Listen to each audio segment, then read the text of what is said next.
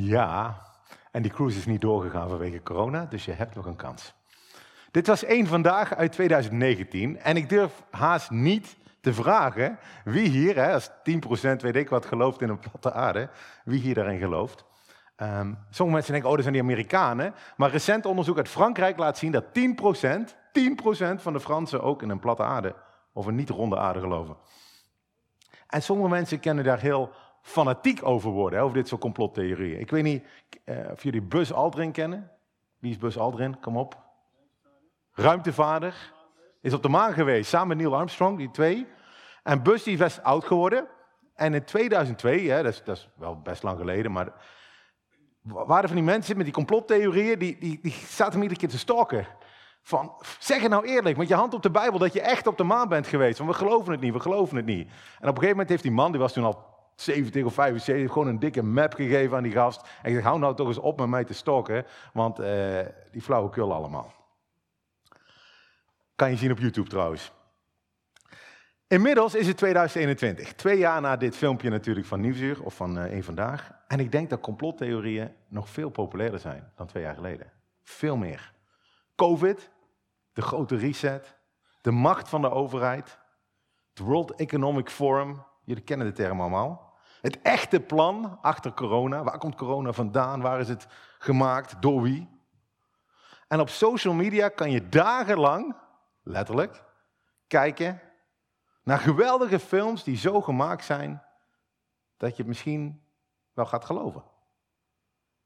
Dat je tot de conclusie moet komen eigenlijk dat dingen complotten zijn. En vaak zit er ook een kern van waarheid in. En dat maakt het nog lastiger. Want wat is nu echt en wat is nu niet echt?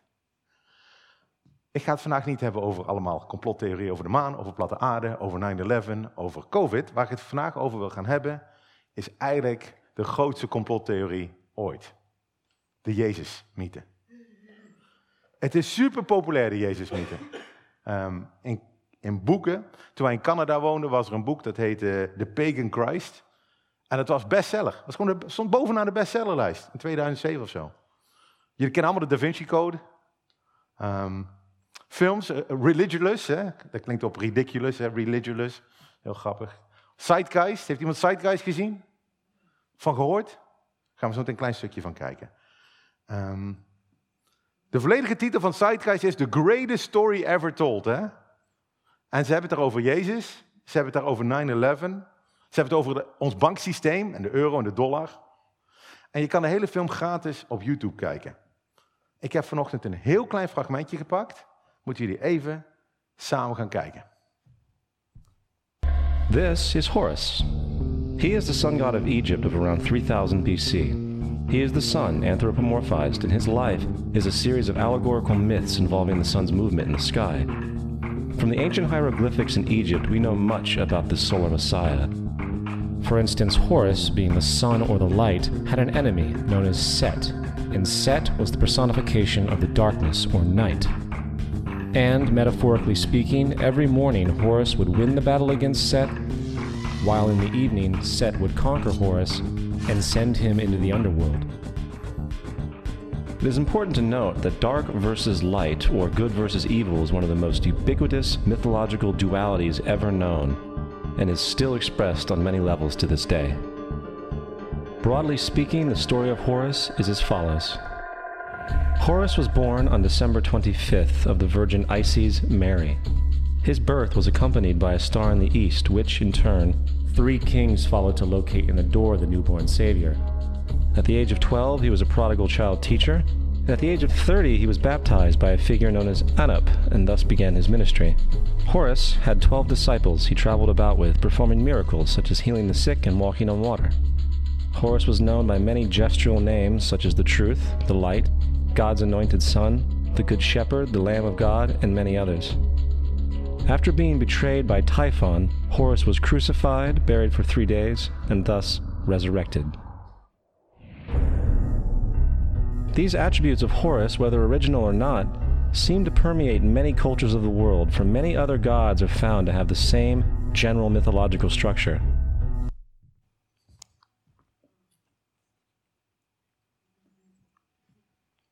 Mooi hè? Kennen jullie dit? Wisten jullie dat er zoveel overeenkomsten waren tussen meneer Horus, misschien had je er nog nooit van gehoord, en Jezus? Ooit van gehoord? De film gaat verder hè, met Attis, dat is een van de god uit Griekenland, Krishna uit India, Mitra uit Perzië. En ze hebben allemaal dit soort dingen. Hè? 25 december. Ehm, en dan eindigt het natuurlijk met Jezus. En die hebben ontzettend veel overeenkomsten volgens dit filmpje. En een gave animatie gemaakt met zo'n poppetje dat een ander poppetje doodsteekt en zo. Super gaaf. En de conclusie van het verhaal is natuurlijk: het christendom is het grootste complot ooit. 2 miljard mensen op deze planeet geloven in een, in een complot. 2 miljard mensen die geloven iets wat al, al jaren in de mythes bestond. En die vissers uit Galilea, die dat mooi bedacht hebben met z'n allen, die hadden nooit kunnen weten dat hun mooie verhaal zo succesvol zou zijn. Ongelooflijk, hè? Het is ongelooflijk. En dat is tevens de naam van de serie waar we mee bezig zijn. Een serie waar we moeilijke vragen niet uit de weg zijn gegaan. En vandaag gewoon bij het laatste deel het probleem van Jezus. Heeft Jezus echt bestaan? Of is het, zoals de film suggereert, een mythologisch figuur? Of heeft hij misschien een beetje bestaan en is alles flink aangedikt door de kerk in de jaren daarna? Dat kan ook natuurlijk. En dit is belangrijk. Misschien zit je hier voor het eerst. Hè? Hanna heeft alle vriendinnen mee moeten nemen die op uh, een paar verjaardag waren gisteren. Misschien zit je hier omdat je meegenomen bent door iemand. En dit is een belangrijk onderwerp. Want het maakt nogal uit hè? of wij als kerk bij elkaar komen en, en, en, en een sprookje aan het, uh, aan het fantaseren zijn. Of we met z'n allen de leugen in stand houden. Het maakt nogal uit als je, je je, social media opent en je YouTube-video's kijkt. Films kijkt zoals Zeitgeist en de Da Vinci Code. En er komen er steeds meer. En er zijn heel veel mensen, denk ik, in deze stad. En misschien ook wel hier vandaag die geloven dat Jezus een mythe is. Dat Jezus niet echt bestaan heeft. Dat de verhalen over hem niet waar zijn. Een fijne man misschien, 2000 jaar geleden. Maar zeker niet Jezus, de Zoon van God. What if God was one of us, zongen we. Geboren uit de maagd. Dat kent toch niet? Gekruisigd. Nou, dat geloven de meesten dan weer wel. En dan weer opgestaan uit de dood. Maar dat kan helemaal niet. En als je zit en je gelooft dat verhaal wel, wat is je antwoord daarop dan? Wat is je antwoord als mensen in je omgeving deze vragen stellen? Zit er een kern van waarheid in dit verhaal? En kunnen we daar iets mee? Nou, laten we beginnen met of Jezus echt bestaan heeft, want dat is een makkelijke. En dan ga ik daarna verder over de mythes. Ik wil een stukje lezen uit de Bijbel. Um, doe ik altijd eigenlijk. Normaal ga ik er zin voor zin doorheen. Dat ga ik nou niet doen. Ik pak even een heel stukje. Even goed luisteren, denk ik. En het is een stukje van Paulus. Het staat ook in je programma, geprint. Ik skip wat vers, omdat het een, stuk, een lang stuk is. Paulus, moet je even weten, Paulus is iemand die in de eerste eeuw het ook een sprookje vond. Die vond dat die christenen maar een raar sprookje hadden. Vond, vond het ook heel oneerbiedig tegen God om te zeggen dat God als mens gekomen was. Dus is hij begonnen met mensen te gevangen te nemen eerst en daarna nog zelfs te vermoorden, die dat geloofden. En daar was hij best trots op toen dat hij dat deed. En daar kreeg hij ook heel veel punten voor. Uh, en dat vond hij heel fijn. Maar op een dag ontmoette hij Jezus. Nadat Jezus al dood was. En daarna is hij juist degene geworden die het grootste deel van het Nieuwe Testament van de Bijbel geschreven heeft. En hij heeft overal kerken neergezet. Waarom is dat gebeurd? Hij schrijft dit.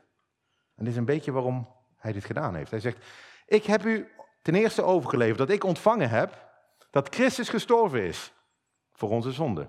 Overeenkomstig de schriften. Dat hij begraven is. En dat hij opgewekt is op de derde dag, overeenkomstig de schriften. Dat hij toen verschenen is aan Kefas, dat is Petrus, misschien heb je wel eens van hem gehoord. Daarna aan de twaalf. Daarna is hij verschenen aan meer dan 500 broeders tegelijk, van wie de meesten nu nog in leven zijn. Maar sommigen zijn ook ontslapen, sommigen zijn dood. Daarna is hij verschenen aan Jacobus, dat is de broer van Jezus. Daarna aan de discipelen. Aan alle apostelen, sorry. En als laatste van allemaal is hij ook aan mij verschenen, als aan een ontijdig geborene. Ik immers ben de minste van de apostelen. Ik ben het niet waard een apostel genoemd te worden, want ik heb de gemeente van God vervolgd. dan ga ik verder naar 13. Als er geen opstanding uit de doden is, dan is Christus niet opgewekt. En als Christus niet is opgewekt, dan is onze prediking, en ook mijn prediking vanochtend, zonder inhoud. En zonder inhoud is ook ons geloof. Dan blijken we valse getuigen te zijn, leugenaars van God. We hebben namelijk van God getuigd dat hij Christus heeft opgewekt, terwijl hij die dan niet heeft opgewekt, als inderdaad de doden niet opgewekt werden. Als Christus niet is opgewekt, als Christus niet is opgestaan uit de dood, dan is ons geloof zinloos. Dan hadden we beter kunnen uitslapen, zegt Paulus vanochtend tegen ons. Dan moet je vooral niet bij elkaar komen. 2 miljard mensen die dan op zondagochtend bij elkaar komen om hun tijd te verdoen. Maar zegt Paulus, dat is niet zo, want ik heb hem gezien, zegt Paulus. Als laatste. Eerst is Jezus verschenen aan Petrus, toen aan twaalf discipelen, toen aan 500 mensen tegelijk. Vraag maar na, zegt Paulus, want ze leven nog. En toen nog zelfs aan Jacobus. Paulus is hiervan overtuigd, hè? Hij had helemaal geen agenda. Hij was bezig met de kerk af te maken, het gevangen te nemen. Jacobus, kan je voorstellen dat je grote broer roept dat hij God is? Daar heb je hem in de zandbak gezeten. Dat geloof je toch niet? Sterker nog, Jacobus geloofde dat ook niet. Terwijl Jezus leefde, geloofde hij niet. Hij komt op een gegeven moment Jezus iets aan het vertellen en dan komen ze hem halen. Om even mee af te voeren naar de grote beek of zo. Van, oh, die zit allemaal raar te praten, die broer van ons. Komen zijn moeder en, en Jacobus komen daar om Jezus mee te nemen. Maar opeens is er iets veranderd. Na zijn dood. Opeens wordt Jacobus de grote leider van de kerk in de eerste eeuw. En hij roept dat zijn, broertje, zijn broer, zijn grote broer, God is. En dat heeft hij volgehouden, totdat hij er zelf voor gestenigd werd. Hij is hij dood overgegaan. Als hij het niet in geloofd had, weet je, als je met stenen naar mij begint te gooien, dan uh, verander ik mijn verhaal wel eventjes. Maar hij heeft het niet gedaan. Er is een eh, schrijver in de eerste eeuw, toen had je ook al geschiedkundigen in het Joodse Rijk, Flavius Josephus. Mooie naam hebben die gasten allemaal ook. En die schrijft dit. Ze verzamelden bij het Sanhedrin, dat is de, zeg maar de rechtbank, en brachten de broer van Jezus voor hen. Jezus die Christus genoemd werd. En die naam van die broer is Jacobus en enkele van zijn metgezellen, enkele van zijn vrienden. En toen hij een beschuldiging tegen hen had geuit, als overtreders van de wet, omdat ze geloofden dat Jezus God was, leverde hij hen over om gestenigd te worden. Dit is heel grappig, hè? Flavius Josephus, eerste eeuw, 94 na Christus, die schrijft dat Jezus een historisch figuur was. Dat is ook meteen fijn, want daar had hij ook helemaal geen baat bij. Hij is gewoon een opschrijver. En hij schrijft over die broer van Jezus, Jacobus. Jezus wordt ook genoemd, niet alleen door Josephus, door Tacitus, Plinius, de jongeren, als je het leuk vindt om dat soort hele oude geschriften te lezen. Er zijn ongeveer twaalf manuscripten buiten de Bijbel waar ook gewoon over Jezus gesproken werd. Er is een meneer in Oxford, Tom Wright, anti-Wright wordt hij soms genoemd. Die heeft boeken volgeschreven over Jezus. Maar hij besteedt maar een paar pagina's in zijn boeken of Jezus wel of niet bestaan heeft. Hij zegt, het is, veel gemakkelijker om te geloven dat een, een keizer uit de eerste eeuw niet bestaan heeft. Of dat Julius Caesar niet bestaan heeft. Dat is veel makkelijker. Maar toch, toch hebben veel meer mensen moeite met Jezus. Meer moeite dan met Tiberius Caesar, Julius Caesar, Nero, de keizers van toen. Waarom is dat? En wat betekent dat voor jou? Wat geloof jij? En wie geloof jij? Geloof jij Paulus en Jacobus? Of geloof jij YouTube, social media, Instagram, Zeitgeist, de film? Ik geloof dat Jezus bestaan heeft en dat doe ik op basis van deze documenten. Maar daar roept wel de vraag op. Dat filmpje van net, die mythe. Hoe zit dat dan? Hoe, hoe kan het dan dat er al Egyptische mythen waren, honderden jaren, duizenden jaren voordat Christus er was, die gingen over iemand die op 25 december geboren was, eh, bezocht werd door drie koningen. Hoe, hoe zit dat? Ik heb drie dingen. De eerste is, geloof niet alles wat je leest of ziet. Twee, toevallige overeenkomsten, die kan je overal vinden. Dat zal ik zo meteen ook laten zien. En mijn derde punt is, God werkt door toevalligheden. Ten eerste is, geloof niet alles. Ja, dat was een leuke. Laat me even zien. Geloof niet alles. Ik heb helemaal geen tijd vanochtend om natuurlijk die hele film te gaan debunken. Kan ik wel trouwens. Maar laten we even maar heel kort kijken naar de claims van die film. De overeenkomsten tussen Horus en Jezus. Hoe begon het filmpje ook alweer? Het filmpje begon met de woorden: Dit is Horus. Nou, wie is er in Egypte geweest? Ben ik de enige die in Egypte is geweest? Oh, jammer. Dat staat nog op het lijstje, ja. Dan moet je mij weer geloven, hè? Maar kijk eens even naar de volgende slide. Kijk eens. Er is een god, die heet Ra. Als je in de Ramses-tempel komt, heb je, de, heb je Ramses zelf. En naast hem zit Ra in die tempel. En het gaaf is, op de 21 maart schijnt de zon zo op het, alleen maar op het gezicht van Ramses en niet op die van de zonnegod. Dat is super gaaf, want dacht Ramses, ik ben beter dan de zonnegod. Maar het gaaf van de zonnegod Ra is dat hij een zon op zijn kop heeft. Logisch, hè? En Horus, die staat ernaast, die heeft geen zon op zijn kop. Nou, kijken we even terug naar het plaatje van net. Dit is dus niet Horus. Dit is Ra. Dat zegt iets over de kwaliteit van het filmpje. Horus is de god van de lucht, niet van de. Geboren op 25 december. Nou, daar staat helemaal niks over wanneer hij geboren is, maar je zou je kunnen voorstellen, iedereen die iets van natuurkunde en, en, en, en, en, en aardrijkskunde afweet, die zegt, haha, wanneer is de zon het verste weg? Op 21 december. Dus ja, 25, 21, is bijna hetzelfde. Hè? Dus op 21, daar kom je er wel op. Hè? Maar is dit een overeenkomst met Jezus? Wanneer is Jezus geboren? In de zomer, na zomer, ja. Ja, ik wil je de kerst niet verpesten hè, vandaag. Ga ik wel doen. Jezus is helemaal niet geboren op 25 december. Dat hebben ze in 300, weet ik wat. Dachten ze, er is al een feest. Laten we een feestje houden voor de geboorte van Jezus. Laten we dat op 25 december doen. Maar Jezus is niet geboren op 25 december. De herdertjes lagen bij nachten. Dat doen ze niet als het koud is in de midden van de winter. Geboren uit de maagd, en dan zeggen ze nog iets heel grappigs bij, Isis Mary. Nou heb ik dat opgezocht op Wiki, want Wiki is wel altijd waar. Maar die, die bestaat niet. Isis wel, maar Mary niet. En natuurlijk doen ze dat, want in het Engels is Mary en Maria natuurlijk dezelfde naam, en dan klinkt het heel gaaf. Ehm, het verhaal gaat, en dit is, uh, kijken of we een hele kleine kinderen in zaal hebben. Nee, dus daar valt nog wel mee. Het verhaal gaat dat de vader van Horus een stukken gescheurd is tijdens een gevecht. En die moeder dacht, ik ben kinderloos. Dus ik ga al die, al die stukken van, van mijn man bij elkaar zoeken. En dan ga ik daar uh, boven hangen. Gebruik je verbeelding eventjes. En dan bezwanger ik mijzelf met de stukken van die, uh, die god. Dat is het verhaal.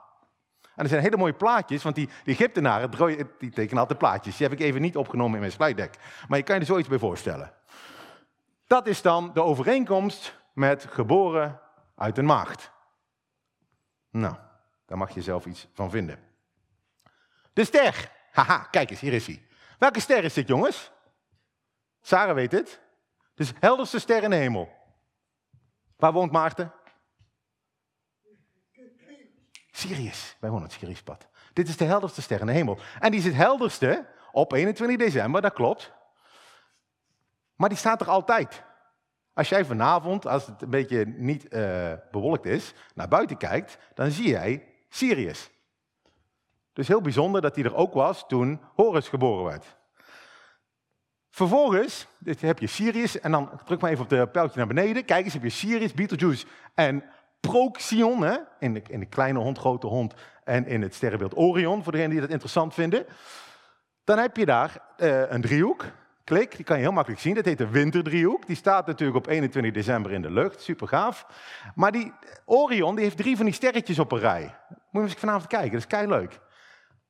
Die waren natuurlijk, dat waren natuurlijk de drie koningen die op bezoek waren bij die heldere ster, bij Horus. Zo gaat het verhaal. Hoeveel uh, mensen zijn er geweest op de geboorte van Jezus? Ik ga er niet drie zeggen. En waren er drie koningen? Herders waren er wel, ja. Maar de, van, de, van de, de, de, de, gasten die met uh, goud, mirre en wierook kwamen. Hoeveel waren er? Weten we niet. Waren ze bij de geboorte van Jezus? Nee, ze kwamen jaren later. Ze volgden een ster die er heel bijzonder was. Niet uh, Sirius die er altijd hangt. En het waren wijzen uit het oosten, geen koningen. Dus hier weer, mooi zo'n filmpje. Nou, dan kan je verder gaan met de, met de, met de volgende punten. Horus was helemaal geen leraar, er is niemand die dat zegt. Hij werd niet gedoopt. Ehm het filmpje gaat ook nog verder. Die maakt nog een hele leuke verwijzing tussen de zongod, sun, en zoon, de son of God. Maar dat, dat, dat trucje werkt alleen maar in het Engels. Ik ga stoppen. Het klinkt allemaal heel mooi, te mooi om waar te zijn, omdat het te mooi is om waar te zijn. Um, the greatest story ever told is zeker niet Zeitgeist. The greatest story ever told is het verhaal van Jezus. God die naar de aarde kwam, mens werd. Dus voordat je van alles gelooft wat je leest of ziet op internet, maar ook in de Bijbel, hè? Onderzoek het. Ga eens wat net een laagje dieper. Ga niet helemaal flabbergast naar huis. Oh, en dat gaat voor al die conspiracy theories. Ga dus onderzoeken. tweede wat dit verhaal laat zien, is als je maar lang genoeg zoekt, kan je een mooie film maken. dan maak je leuke animaties, kan je een hele leuke TikTok of uh, Insta maken. Super gaaf. Bij Sideguys hebben ze net iets te veel in fantasie gebruikt, maar met minder fantasie kom ik ook best wel aan eind. Ik heb hier een foto, daar schrikken mensen van. Mijn kinderen denken, wie is die nou? Dit ben ik, een hele lange tijd geleden. In het wit, hè? Niet, niet, niet die linkse. Ja, dat dacht jij ook. Ja, nee, nee, ik ben de middelste. Na mijn... Uh, ik, had, ik heb in Amerika gewoond. Toen heb ik uh, middelbare school gedaan, maar niet afgemaakt. Toen ben ik naar Nederland gegaan, heb ik hier middelbare school gedaan, afgemaakt. Toen ben ik teruggevlogen naar Amerika. Toen voelde ik me daar nog geen vliegangst of vliegschaamte voor. Ik ben gewoon lekker naartoe gegaan. En dit zijn mijn drie beste vrienden uit Amerika tijdens hun diploma-uitreiking. Deze meneer rechts, is mijn beste vriend met, geboren op 23 april. Eva is niet hier, is geboren op 23 april. Wes, eind januari, net als Sarah. En deze meneer in midden, waarvan jij dacht dat ik daar was, Glenn, 13 november. Wie is er gisterjarig? Ik heb drie dochters. Ik heb drie beste vrienden. Allemaal op dezelfde dag. Wauw. En Nicole en ik waren echt niet mee bezig hoor. Van, uh, nou, uh, vanavond, nee. Want dit is gewoon bijzonder. Een paar jaar geleden kreeg een beste vriend, een andere goede vriend van mij, een Nederlandse vriend, die de meeste van jullie kennen, Pieter, die kreeg een dochter. En raad eens op welke dag die jarig is. Op mijn verjaardag. Super handig, jongens. Kaartjes sturen is nog nooit zo makkelijk geweest. Want ik weet het gewoon. Daar kan je een hele film over maken. Ik heb er nog een hele leuke. Weten jullie wie dit zijn? Ik ga even naar de dames hier in de hoek kijken. Weten jullie wie dit zijn? Regen dachten sommige mensen. Dat dachten ze gisteren ook al, maar Regen was veel ouder. Kennedy. En de links is? Lincoln, die hadden we net al, hè, van de citaat over internet. Ja. Weet je wat nou gaaf is? Lincoln en Kennedy hebben zoveel overeenkomsten. Lincoln is in 1860 president geworden. Lincoln in 1960. Ze zijn in 1846 in het congres gekomen, in 1946 Kennedy. Beiden zijn getrouwd toen ze 30 waren, in de 30 waren, met een vrouw die meer dan 10 jaar jonger was, in de 20. Ze hebben alle twee een zoon verloren terwijl ze in het Witte Huis president waren. En nu is het grappige, of grappige, ze zijn allebei op een vrijdag neergeschoten. In hun hoofd. Met hun vrouw erbij. Lincoln in het Forttheater. En Kennedy in een fort. En nog wel in een Fort Lincoln. Ja, en je kan doorgaan, want je kan, je kan natuurlijk ook over... Ach jongens, je kan hier uren over doorgaan. En dat doen mensen. Zoek maar eens op internet, dit is geweldig. Hier zijn pagina's, films over. Dat is geweldig. Als je maar ver genoeg zoekt, dan vind je de overeenkomsten. Maar er is niemand die zegt, dus bestaan mijn drie dochters niet, vanwege die drie overeenkomsten. Of Kennedy heeft nooit bestaan, want die is verzonnen. Want kijk, er zijn zoveel overeenkomsten met Lincoln. Dat kan niet. Die vent, dat kan gewoon niet. Dat is een verzonnen verhaal. Niemand die dat roept. En daarom mijn laatste punt. Stel dat er wel parallellen zijn. Stel dat er parallellen zijn met het leven van Jezus. Zo wat? Wat dan nog? Misschien was dat wel de bedoeling. Misschien was het wel de bedoeling. Als de opstanding van de dood, uit, van Jezus, uit de dood, the greatest story ever is,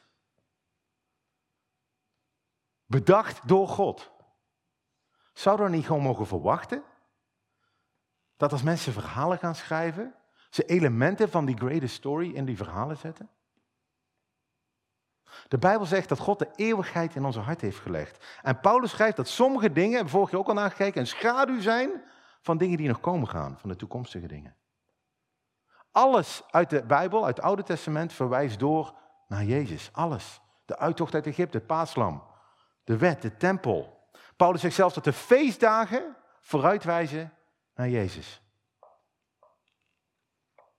C.S. Lewis, sommigen kennen jullie, heeft Narnia geschreven.